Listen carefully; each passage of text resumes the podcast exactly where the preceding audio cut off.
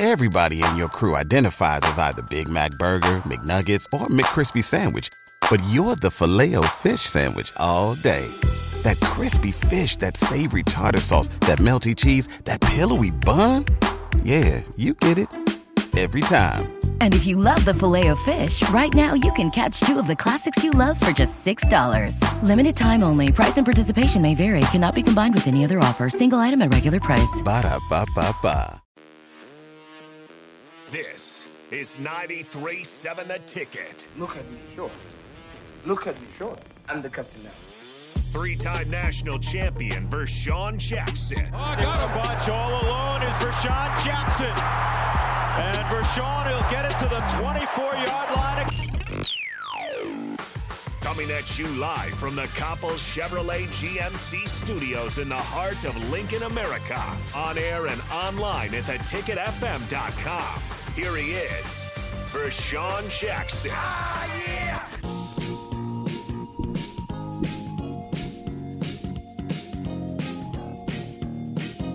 You know what that is? Part-time lover. I'm working on you, Terrell. I'm getting a little better. I'm working on you. Yeah, you get better. Yeah. Okay, real. We in here hyped up.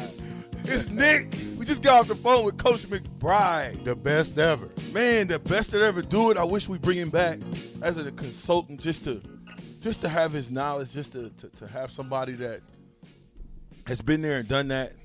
That man put fear in my heart. He put fear in everybody's heart. Yes. Whether you was on offense or defense, Coach McBride put fear. Just that look he give you. He made you fear. If you messed up, the look you got coming off the field. Gosh, I didn't get him to do go big red or run it again. That was something you'd been talking about for weeks. Run it again. You wanted to get him to say run it again. Run it again. It's engraved. His voice, telling the offense, because I was on scout team for 2 years, so that meant we ran almost probably 3,000 plays against the black shirts, but I can hear him say, run it again. Was you scared when he said run it again? I wasn't scared, but I wasn't stupid either. Yeah. And I know if he said run it again, y'all knew as black shirts what the play was. You knew where it was going. And me being the guy that I was not going to run it in the same hole. I was going to cut that thing back, and Coach McBride would just come unglued. Like, what are you doing? I'm like, Coach, they're not going to do that in the game. They're not going to run into there's nothing there. I got to cut that thing on the outside. Black shirts still came, and they swept big time. But now is the time for Adam Carriker live. Big fella, Adam Carriker, Tough Talk Tuesdays is already back to us again. What you got for us, big fella? Oh, man, we can talk about anything you want today, Vershawn. I even got a little extra time today, more than I normally do, if you'd like. Oh, boy, we get you for the whole next segment, man. Terrell Farley's in the building with us. How you doing, Adam? I'm good, man. How you doing? I'm doing good, brother. We just got off with Coach McBride, and I know I went and did some studying, and you had a nice, very nice interview that I listened to about 3 or 4 times with Coach McBride. He's such a legend in the coaching world. Wouldn't it be nice to get him just to come back and consult? Yeah, I do think that would be nice. I certainly don't see a downside to it. The guy's been around, seen a lot, had an insane amount of success, was part of the group. You know, Nebraska's trying to get over a certain hump right now. He was part of a group that was able to get over that hump, and he was a main guy that helped him do it. Changes, big fella. What? Defensively, I want to start there. Defensively. Will we compete at the highest level like we did this past year, or do you think it'll be a drop-off because of the players? We've got 18 linebackers on scholarship. I want to say 14 or 15 defensive backs. I haven't heard how many defensive linemen, rush-in types, big fellas, because, listen, you playing a Big Ten, you better have big fellas. What are you hearing? So, actually, I just interviewed Jojo Doman. I literally asked him that same question. I said, hey, man, Cam Taylor-Britt's gone. Williams gone to secondary. Yourself, Ed Stilley. Damien's moving on to the NFL, the nose guard. And, you know, he talked to me about how he was back in Lincoln, you know, about a week ago. He's training for the draft now. But he met, you know, he went to Reimer's house, Henrik. A lot of those guys were getting together, and Nelson was there. And he's just like the vibe that was in that room when he walked in. Like the close knitness. I don't know if that's a word. It is now. The close knitness that he felt on that group and the look in their eyes. I like that. I feel like a grandma knitting a sweater. Knitting or something. That's not what I mean. He's like, it was unlike anything he'd felt. And he's like, hey, you know, the advice he gave them that he told me was he was like, you know, my senior year, he's like, I wish I would have done this sooner, but I really took ownership of the team, the program, the state, and I took that leadership role. He goes, I wish I would have done it sooner. And his advice to them was to do it now, especially where they've got multiple years in front of them. So, you know, the vibe that he got, that he relayed to me, was that linebacker core. They still got to find some pass rushers, as we know, was very good. Who's the guy, though? Who's the guy? Who? If we take Reimer out of it. Take Reimer out of it. Take Nelson out of it. Okay, who's the guy? Who you looking like the guy that's going to lead the defense? Yeah. We just took the two main guys out, dude. I mean, because they already been there. Who else? Well, those would be the two main guys, I think, until somebody else steps up. Okay. It'd be nice to see a pass rusher step up. We brought in God knows how many guys in the secondary through the transfer portal this year. Somebody's got to step up there. You know, the D-line, he mentioned that the polar bear was there. The nose tackle was there. So he's a guy that's obviously starting to get in the mix a little bit. Last year, I felt that, I mean, we know the special teams was not good. The offense was not consistently good. The defense kind of had to carry the team. And I felt like at times, like I think back to the Michigan game, I think to some other games where we gave up a lot of rushing yards as the game wore on because the defense wore out because they were consistently just back out on the field. What would help the defense this year is if the offense produced more and the offense did more and it wasn't so much on the defense, because I don't know personnel-wise at this moment in time if we don't have the experience, and I don't know at this moment in time until we see some people hit some people in pads, that we have the same type of personnel we had on defense a year ago. But it would sure help if it wasn't all on the defense, and the offense and special teams helped out a little bit. Offensively, how do you think we've done? How's that going to work? I know I saw some pictures today of Casey Nelson or Casey Thompson. And let me just tell you, bro, that dude's jacked up. Yes, he is. He's jacked up. Now, if your quarterback and leader is getting after it, and he was there with Big Yant, so I was happy to see Yant there. But if your quarterback and leader is getting after it, how infectious is that on the team? I think it's incredibly infectious. I mean, you played on the offense, you would know as well as anybody. You know, you need those leaders to step up. I mean, it's funny. You know, I'm coaching kids right now, 6th grade football, and there's a kid on my team. His name is Merrick. The kid's got type 1 diabetes. He has every reason in the world to not be able to play any sort of sports.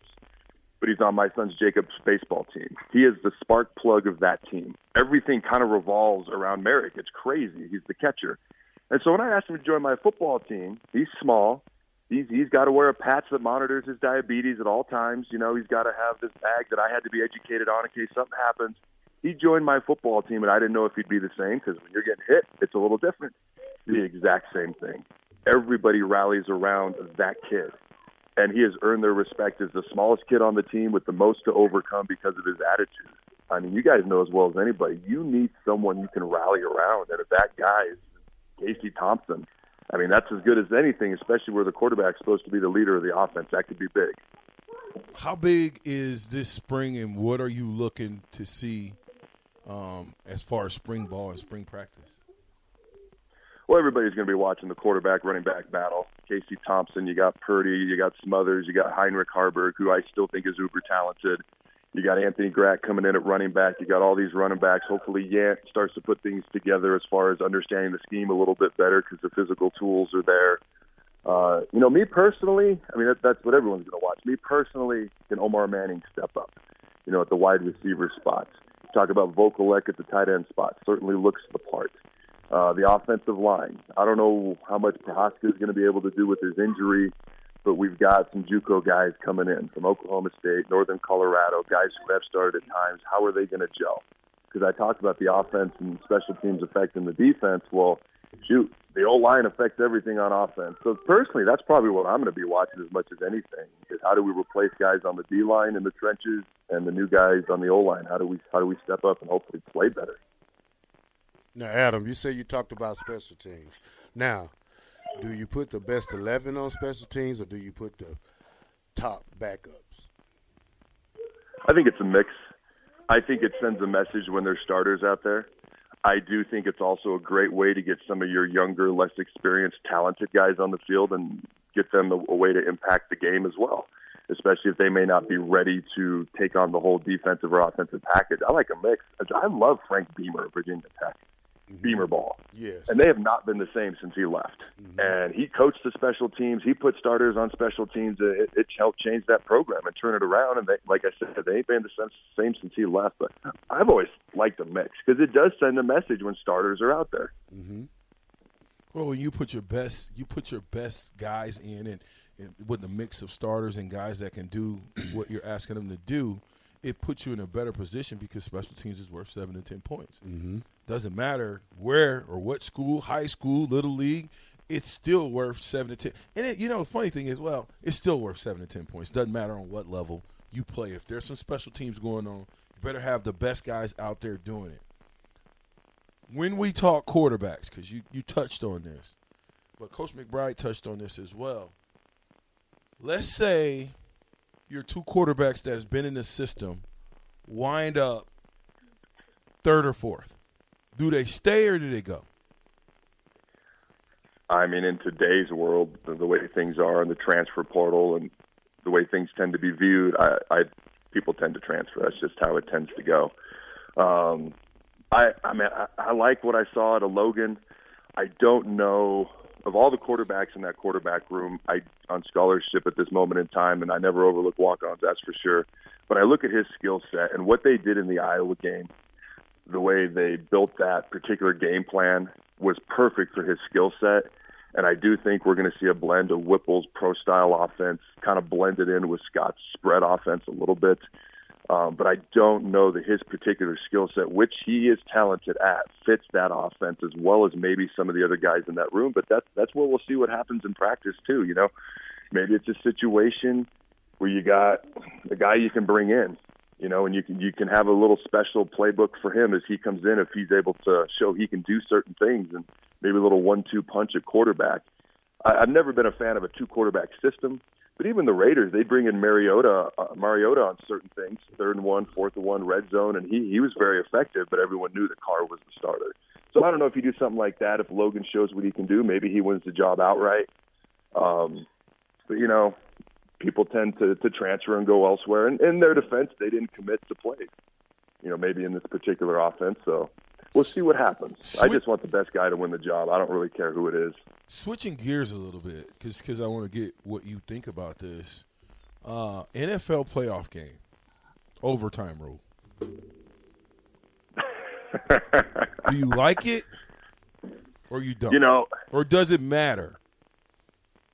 I'm conflicted. I've seen a ton of. I just watched a video where Mark Schlereth. He's about the only guy I've seen defending it. Well, boo-hoo, Bills fans learn to play defense. Hey, there's something to be said for that too. You know, you had the game wrapped up with 13 seconds in regulation as well. How do you give up that? Plus, they go right down the field, the first possession, overtime. You got the number one scoring defense. You got the number one total yards defense. And the last 5 minutes, you gave up like 1,000 points. So how does that happen? You know, for me, I'm conflicted. Football is obviously so tough because basketball, you can play 5 minutes and you're probably going to have a winner at the end of it. You know, in hockey and soccer, you can do a little overtime period. If it doesn't work, you can do a shootout. I don't know how you do those things in football because you could very well end up in a tie. You know, the college overtime rule are interesting, putting the ball at the 25. And I know they've changed a few things. You got to go for two. I think it's the third overtime now. you know, that's one way to do it. You tend to get scores like 70-63 like LSU and A&M a few years ago, but it's probably the most exciting way to do it. It's probably the most fair way to do it. I have said, you know, if neither team gets a first down in that scenario and one team's got a good field goal kicker and one doesn't, you know, that could favor that type of team because you're already at the opponent's 25, which is a 42-yard field goal.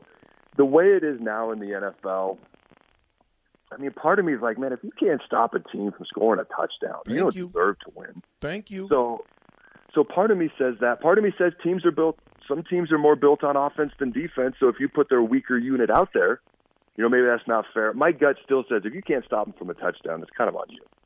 But I'm in the minority, I think, now. Maybe you and I are in the minority, Vershawn, or I don't know what Terrell thinks. Well, I'll probably just leave it like it is. It's been that way for over 20, probably longer than 20 years. No, I think they just changed it not too long ago. I mean, whoever scores first.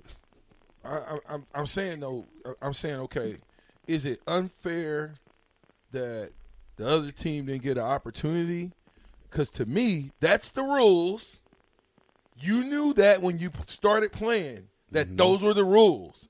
So all the fans that's crying about that, I get it. But those are the rules. I think that's why you flip the coin just to see who's going to, you know. I agree with the big fella, Adam. If you can't stop somebody, you deserve to lose, period. So let me play devil's advocate, and that's just simply me playing devil's advocate. What if you're a team, you drafted like a number one quarterback overall, a left tackle, a wide receiver, a running back, and you're built on offense, and it just so happens your weaker unit gets put out because of a coin toss, and you lose because your strength, which you built the team around, which is your offense. And I'm not saying this is what I think, but it is an argument that could be legit. Never got to see the field. What are your thoughts on that? Just because of the way the coin was tossed. You lose. Okay, give you a quick example. I was in a little league game, and it was a game. It rained real hard. These are third graders. We go into overtime. Okay, overtime in little league, you get the ball. I think on the 5-yard line or 10-yard line or something like that. You get 4 downs to try to score a touchdown. So the coin toss came. We won the coin toss. We were better at offense than we were at defense. But I thought I wanted to play defense first and get a stop. Well, hindsight's always 20-20. The team scored on us, and then we end up not scoring. Well, if I had to do over again, 10 out of 10 times I would have put my offense out there, and we would have scored. And so I couldn't be mad at anybody but myself. But if that's the way the ball bounces, you're going to flip the coin. At the beginning of every game, you flip a coin. Okay, that means you got a 50-50 opportunity for if you're good on offense, for them to be out there. If you're good on defense, for them to get out there. But it's your call if you win the toss. If you don't win the toss, then you gotta stop them. I'm just not a fan of making excuses. I'm a fan of those are the rules. Let's play by the rules. You can't stop anybody. You lose. I don't know. In your situation, it kind of just sounds like it was the coach's fault. I don't know. That's just me. That's my point. I was the coach. I did not play to the strength of my team. I was thinking something different at the time. But I'm saying when you have an opportunity to put your strength out there, you do it. You know, if you didn't have the opportunity to put your strength out there, that's just the breaks, okay? But me, I had an opportunity to put my strength out there, and I didn't do it. That's a coaching error. Me as a coach, I accept responsibility for that, and I move on, and I learn from that because if it ever happens again, I know what to do. Yeah, no, I'm with you. I guess, no, I agree with you.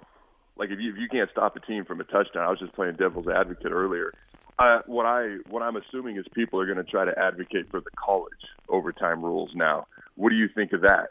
Would you keep it the same way, or would you change it to the college overtime rules in the NFL? I like the college overtime rule because, you know, it's fair. Mm-hmm. It's fair. Yeah, I agree with you on that.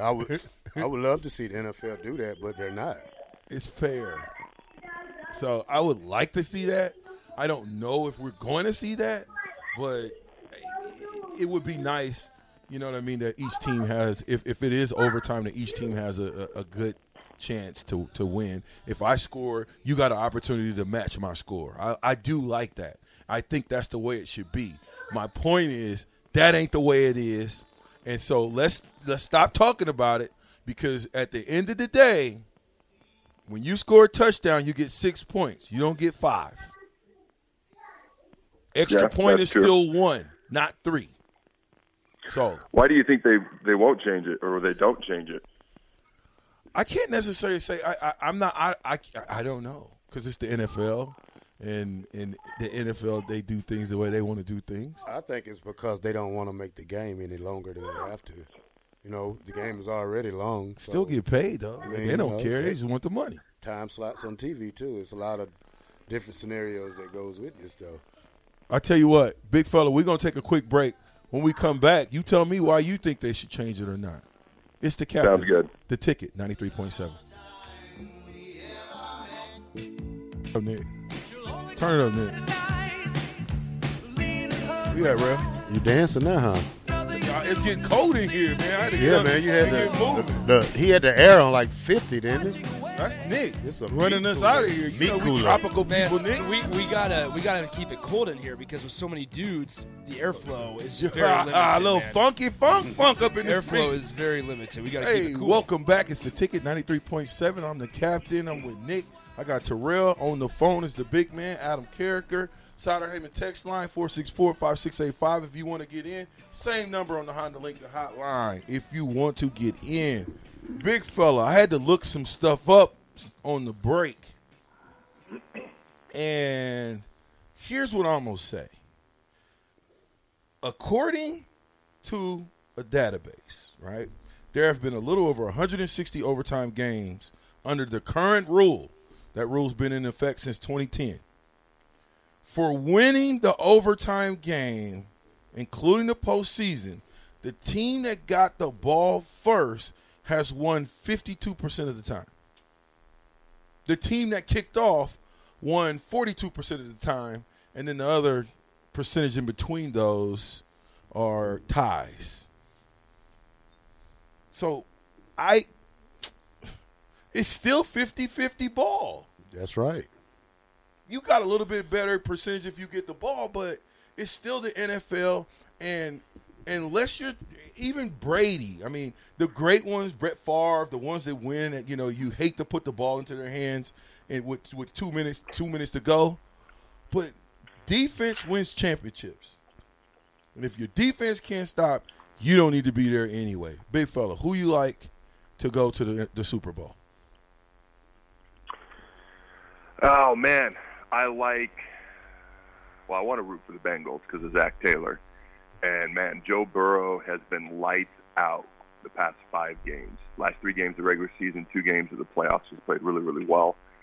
I didn't know it was possible to be sacked 9 times and still win an NFL playoff game. That is amazing to me.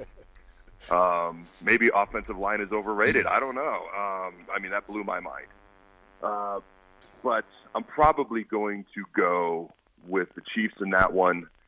The NFC game, man, that's tougher for me because the Niners have already beaten the Rams twice this year. I'll always tell people it's really hard to beat the same team twice, especially if they're a good team. But if you've already beaten them twice, I kind of wonder if maybe they got a little bit of psychological edge over the Rams going in for that third one. You think? That being said, I'm going to go with the Rams. But those are my tentative picks. I think those are pretty good picks, just because it's hard.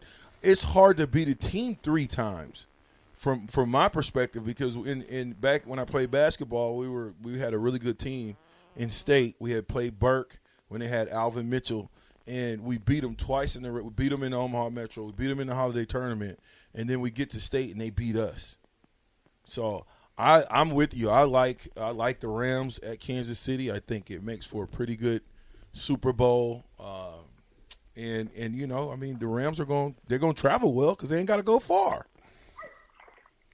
Yeah, that's for sure. I think that'd be a great Super Bowl. I mean, the Rams have got names that everybody knows, stars galore, so to speak, and then everybody knows, obviously, Patrick Mahomes and Hill and Reed and all those guys in KC. So I think it would be an exciting, interesting Super Bowl to watch. The Niners, if they get in, I mean, I'm rooting for Daniel Bullocks, my former teammate and coach of the safeties. Man, they are not an exciting team to watch. They run the ball and they play great defense, which is great. But if you're looking for an entertaining game, they're not that conducive to that type of a game. But I am rooting for Daniel, though. Who wins the Super Bowl? Let's say it's Kansas City and St. Louis and the Rams. That's a tough one for me. I hadn't thought much about that. I mostly thought about who was going to get in. Something tells me. I mean, the Rams are built now. What do they give away? 80,000 draft picks to give Von Miller, and now he's got like 6 sacks in the past 5 games. Like, they're built to win now. OBJ's starting to wake up a little bit, get a little better rapport with Stafford than he did with Mayfield. With Woods going down, he's starting playing well.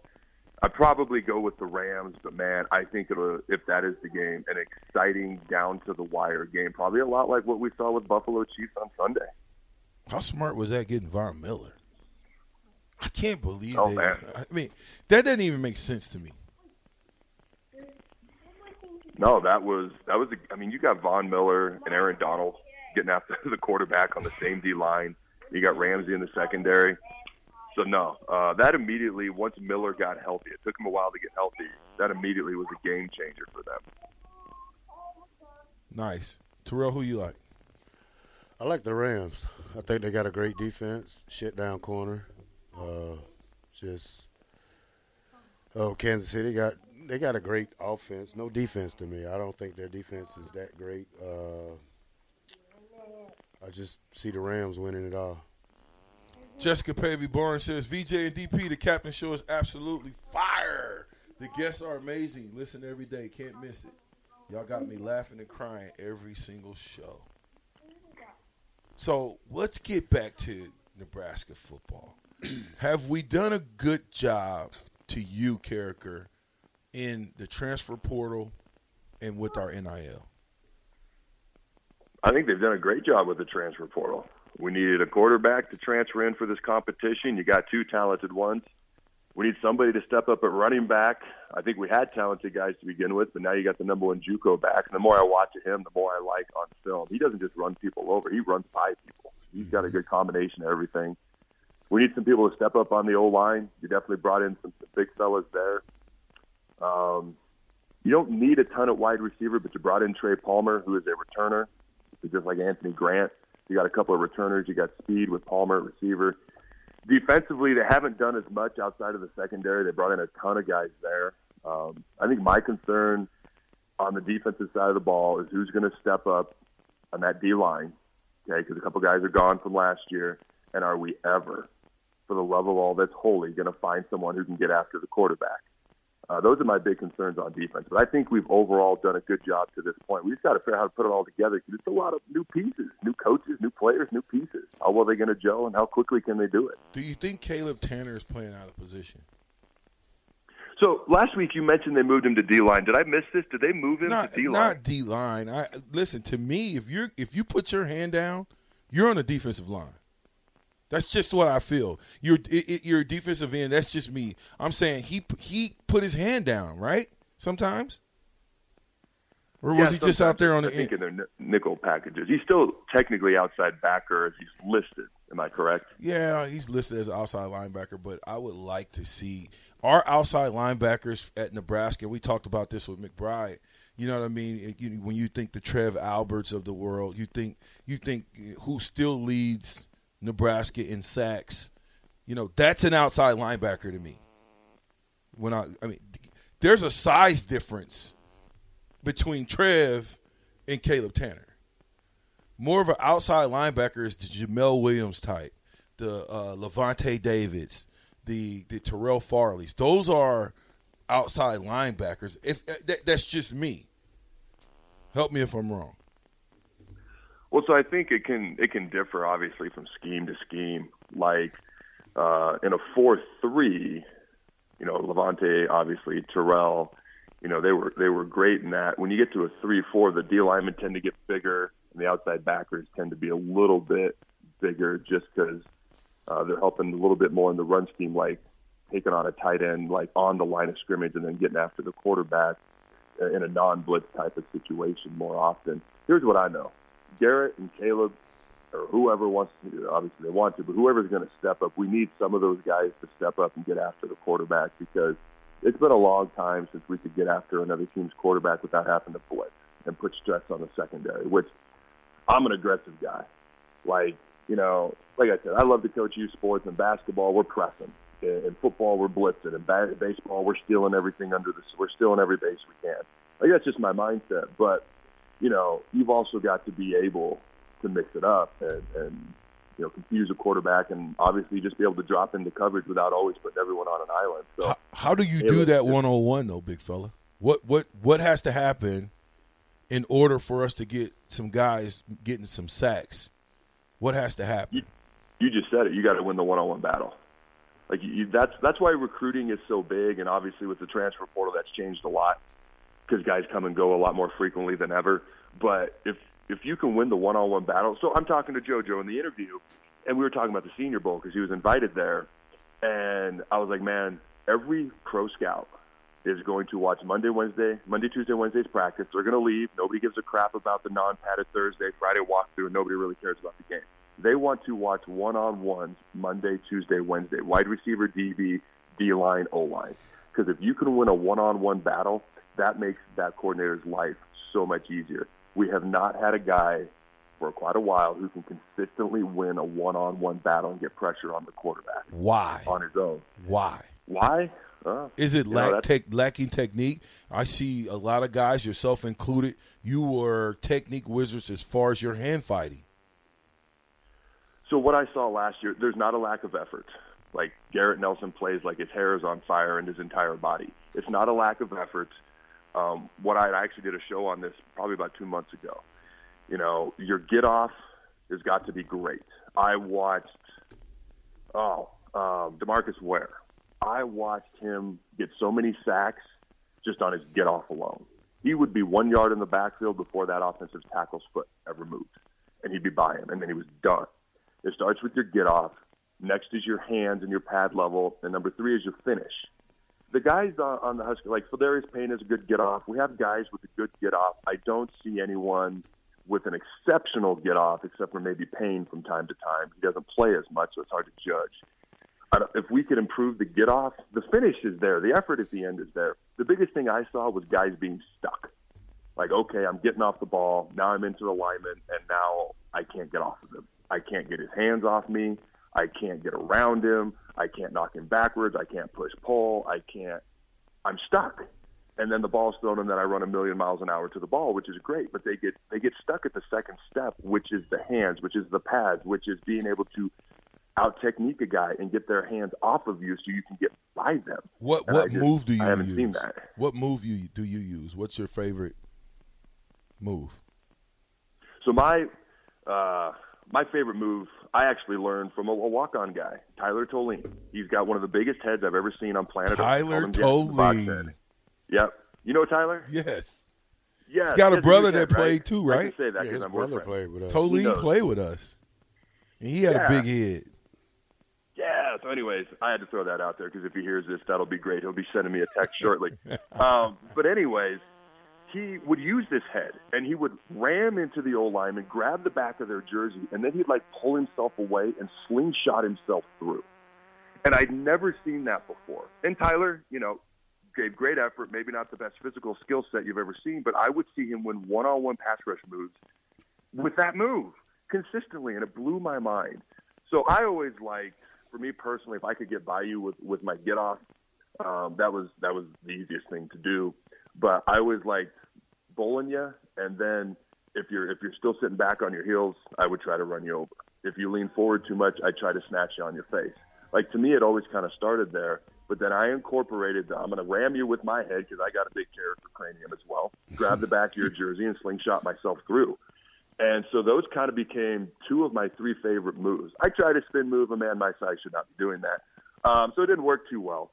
But that was kind of my big thing. I was going to knock you backwards, see how you reacted, where your weight was at. I could probably pass rush with my eyes closed most of the time. Not that I did, but because I was feeling where you were at with my hands. I'm actually teaching my son to do it, and he's becoming really good at it. His teammates are getting mad at him because he's throwing them on their faces because they're leaning ahead too much. And then I would use the the slingshot move. And then if you would overset, I'd counter inside real quick. A lot of guys would start to overset because I tried to slingshot around them, and then I'd counter inside real quick. Those were probably my top three that I would just, whatever I felt, whatever way you were leaning before the snap, wherever your eyeballs were looking, I'd kind of react and go off that real quick before the ball was ever snapped, and then I just react to what you were doing. I'll never forget one time Callahan, we're doing one-on-one pass rush. He goes, "What move are you going to do?" In my mind, I'm like, why are you coaching the D-line? Go coach the O-line. But he's like, "What move are you going to do?" I'm like, I have no idea. I got to see how he's standing, and I got to see what his weight's doing. He hated that answer. He just stared at me in disbelief. He did not like that. He wanted a plan. So he told me whatever move he told me to do, and I don't remember. And I got stonewalled, and I was pissed. I said, "Hey, coach, can I go again?" He goes, "What move are you going to do?" I said, "Can I just go?" He didn't like that. He liked and that. I remember that one-on-one pass rush very well because this individual old lineman was leaning way back on his heels. And so, okay, I'm going to knock you backwards. And he never reset, and I was able to drive him completely back into the coach who was pretending to be the quarterback for this one-on-one pass rush about knock the coach over. And I just kind of smirked at Callahan, and he was so pissed that it worked. He was so mad because I didn't have a per se plan of exactly what I was going to do, because to me, you've got to be able to feel and react and play off of instinct. My D-line coach with the Rams, he had Bruce Smith come in when he was with the Vikings and talk to his D-lineman, and he's like, "Bruce was the greatest pass rusher in NFL history." And he goes, "But he was terrible at coaching because he couldn't explain anything because he reacted to everything." And I don't know, I was always kind of the same way. I was just kind of reacting. I'm not Bruce Smith, but I kind of reacted to everything. And that was kind of, I don't know, I see guys like they've got to move and they can't counter move.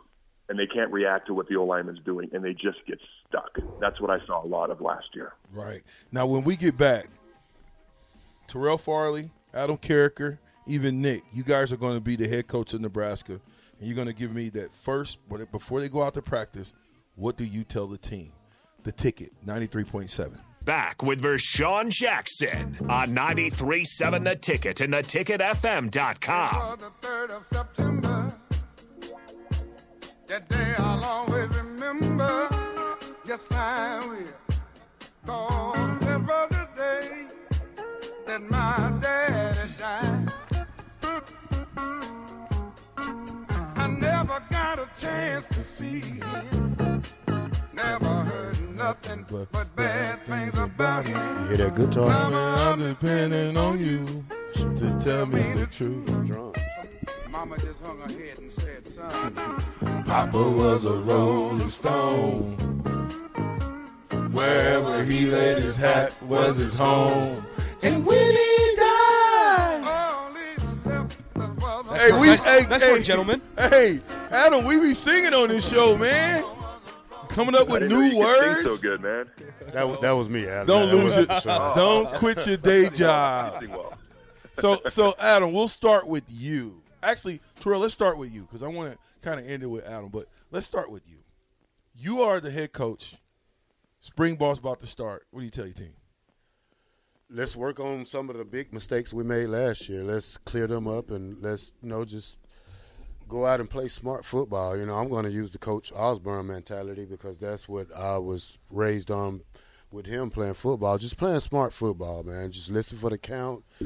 No stupid penalties, man. We did that a lot last year, and I think just play smart ball. Play smart ball. What about you, Carriker? I got one real quick. Nick, hold on, Carriker. Go, Nick. Every position is open.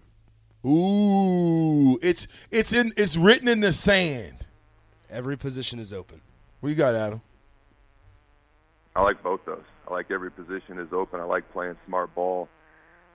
I think in addition to those, something I would say is, no matter what happens, we're going to be scrutinized this year. Everything's going to be watched. And everybody already knows, the players already know this, but everything's going to be watched. Everything's going to be analyzed. No matter what happens, we got to stick together. Every day on that practice field, we're going to try to kick the crap out of each other. But when we walk off that field, we're a band of brothers, and we got to have each other's back and pay attention to who you listen to. Respect your parents, respect everyone who truly cares about you, everyone else, the Vershawn Jacksons, the Farleys, the Carrikers, don't pay attention to them. They're in the media. They ain't playing no more. Pay attention to the people in this football building. Nobody else really knows what's going on. I personally played with a guy in D.C. who let his dad influence him too much and erect a lot of things. So respect your parents, but it's the people in this football building that matter the most, and we got to band together this year and block out noise, whether it's good or whether it's positive or in the middle, because the people in this room, in this building, are what matter the most and know what truly is going on. I would have said, and that's greatly put, I would have gave him the ABCs of football. And I would have included all you guys' deal, and I would have said, A, have the right attitude when you come out here to practice. I would have said, B, you have to believe in yourself, believe in each other, believe in your teammates, believe in the coaching, believe in the technique. And then C, be committed to the process. Be committed to going hard. Be committed to practice. Be committed to one another. And the rest will take care of itself. It's the ticket. Adam Carriker joined us. T. Farley. Just win, baby. Just win, baby. Until next week. I'm just kidding. Tomorrow, we got Aaron Davis in the building. Riley Washington in the building. Nick, take us out of here.